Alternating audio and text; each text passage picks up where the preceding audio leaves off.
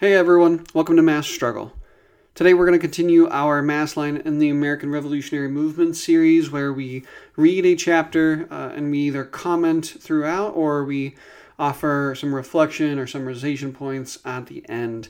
Today the reading is seven to eight minutes. I'm going to read the whole way through and then I will meet you on the end for uh, uh, some reflection points. All right, and then I think we'll just go ahead and dive right in. Chapter 6 Have Faith in the Masses. Quote, I am the people, the mob, the crowd, the mass. Do you know that all the great work of the world is done through me? End quote. Carl Sandburg. One of Mao's frequent exhortations to the members of the Communist Party of China, back when it really was a Communist Party, was to, quote, have faith in the masses, end quote. He expressed this in the strongest terms. Quote, firm faith in the majority of the masses, and first and foremost, in the majority of the basic masses, the workers and peasants, this is our fundamental point of departure. End quote. Mao not only expressed this view constantly, but consistently demonstrated it in practice over the course of his lifelong revolutionary activity. But what exactly does this phrase, faith in the masses, mean? Faith is a word with several ordinary meanings. In religious discourse, it generally refers to the acceptance of various points of dogma, such as the existence of God, or the authority of the Bible as God's Word, despite the absence of rational reasons for doing so, or even in the face of rational reasons to the contrary. As Martin Luther insisted, quote, faith must trample underfoot all reason, sense, and understanding. However, in many other contexts, faith is by no means an irrational concept. If you have a close buddy who has repeatedly come to your aid when you needed help, it makes perfectly good, rational sense to have faith in such a person. Indeed, it would be irrational not to have this kind of faith. It is this rational faith we are speaking of in reference to the masses. As the RCP expressed it, quote, the mass line means, first of all, relying on the masses of people in the struggle, or, as is sometimes said, having faith in the masses. But this is not the same thing as religious faith, which amounts to a false leap away from rational scientific knowledge to a realm which, by definition, is unknown and unknowable to man, and which, in reality, does not exist. The communist principle of relying on, having faith in the masses, is the exact opposite of this. It is based on an analysis of the real world as it actually is materialism, and as it develops through the struggle of opposing forces and basically through the internal contradictions within things, in nature and society. Dialectics. In what respects is it rational to have faith in the masses? As infallible? As omniscient? As inevitably triumphant in every battle? No, none of these. But we can identify several respects in which communists have fully justified rational faith in the masses. Number one, we have faith in the masses as the makers of history. The struggles of the masses may be successful or unsuccessful in this or that battle. But history shows that the masses of people have the power to fundamentally change society and that only the masses have this power. It was the power of the masses, under bourgeois leadership to be sure, which destroyed Western feudalism and gave rise to capitalism. In the Bolshevik Revolution, the Chinese Revolution, and other 20th century proletarian upsurges have already demonstrated, even if these advances were later temporarily reserved, that it is the masses, this time under proletarian leadership, who will destroy bourgeois society and institute communism.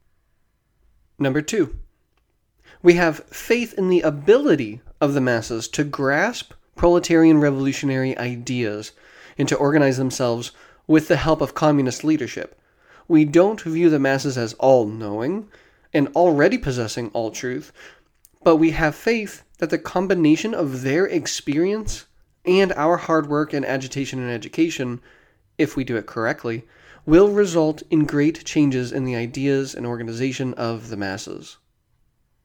Number three, and we have faith in the wisdom of the masses, in their ability to create and discover means to advance the class struggle, as well as the struggle for production and for scientific knowledge.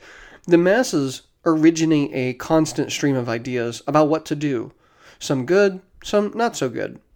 Communists have faith in the masses as by far the greatest source of the raw material of ideas, which, when processed with the aid of Marxism, Leninism, Maoism, results in the most rational program of action.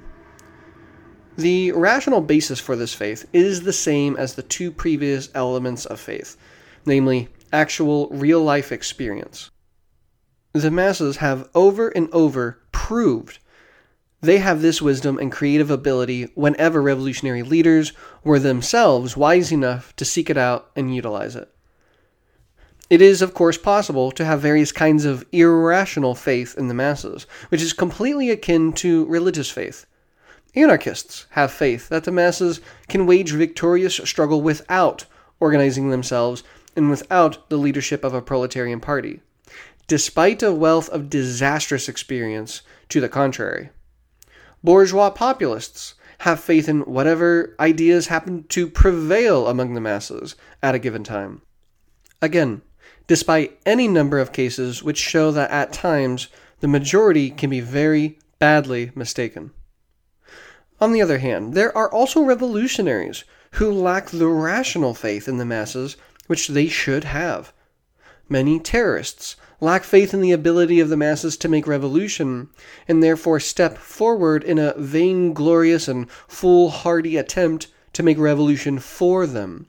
But it is the third element of rational faith mentioned above faith in the wisdom and ideas of the masses which is most often lacking among revolutionaries, and which, when lacking, prevents any real appreciation and application of the mass line on their part.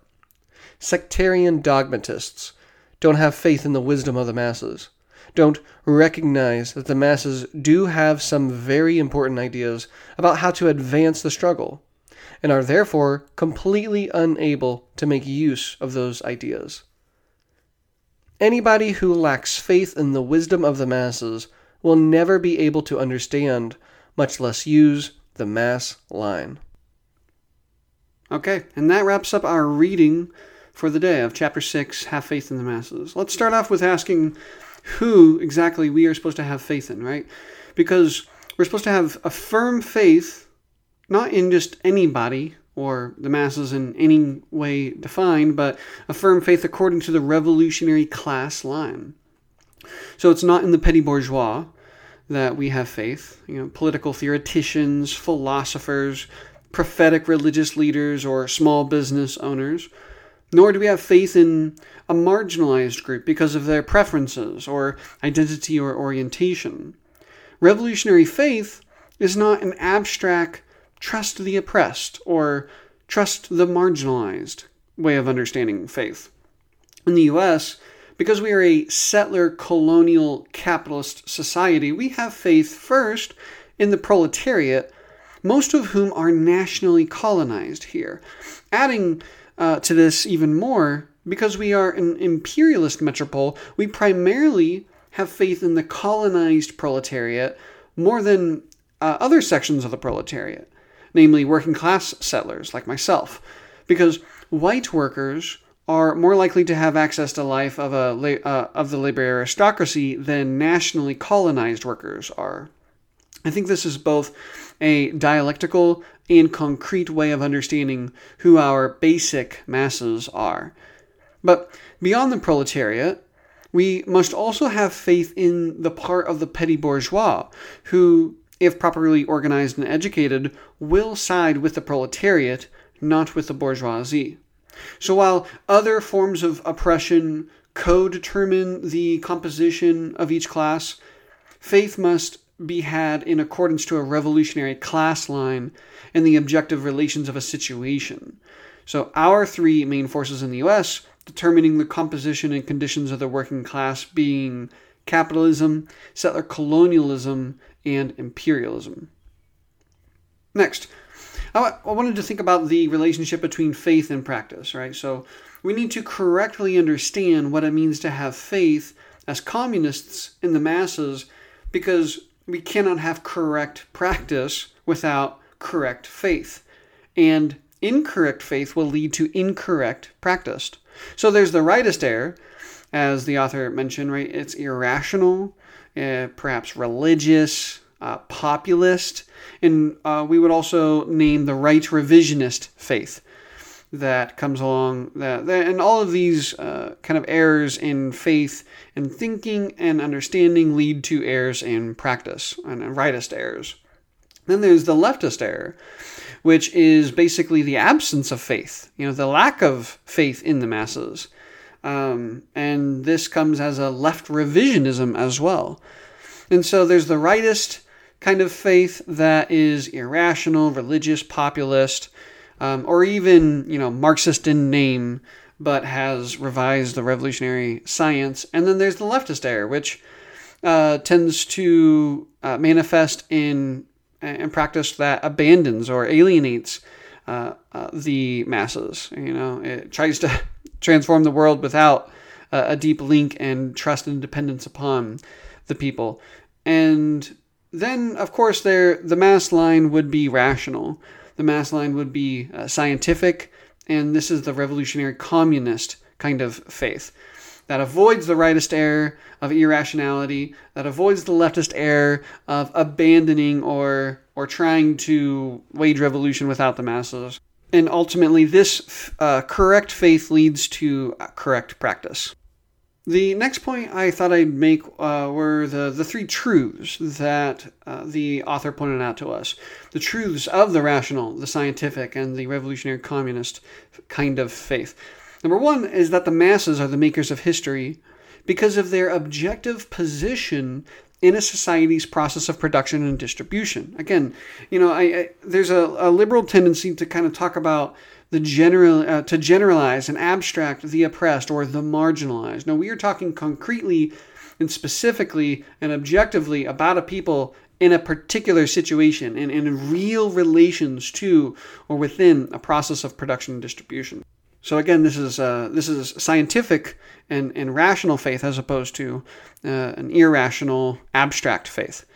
Number two, we have faith in the ability of the masses to understand and grasp proletarian revolutionary ideas. I've said it before on this podcast, I'll say it again. If someone does not truly believe in ordinary people when they go out organizing, they are going to be the shittiest organizer, right? They're not going to be able to organize ordinary people and uh, who are presently non-revolutionary.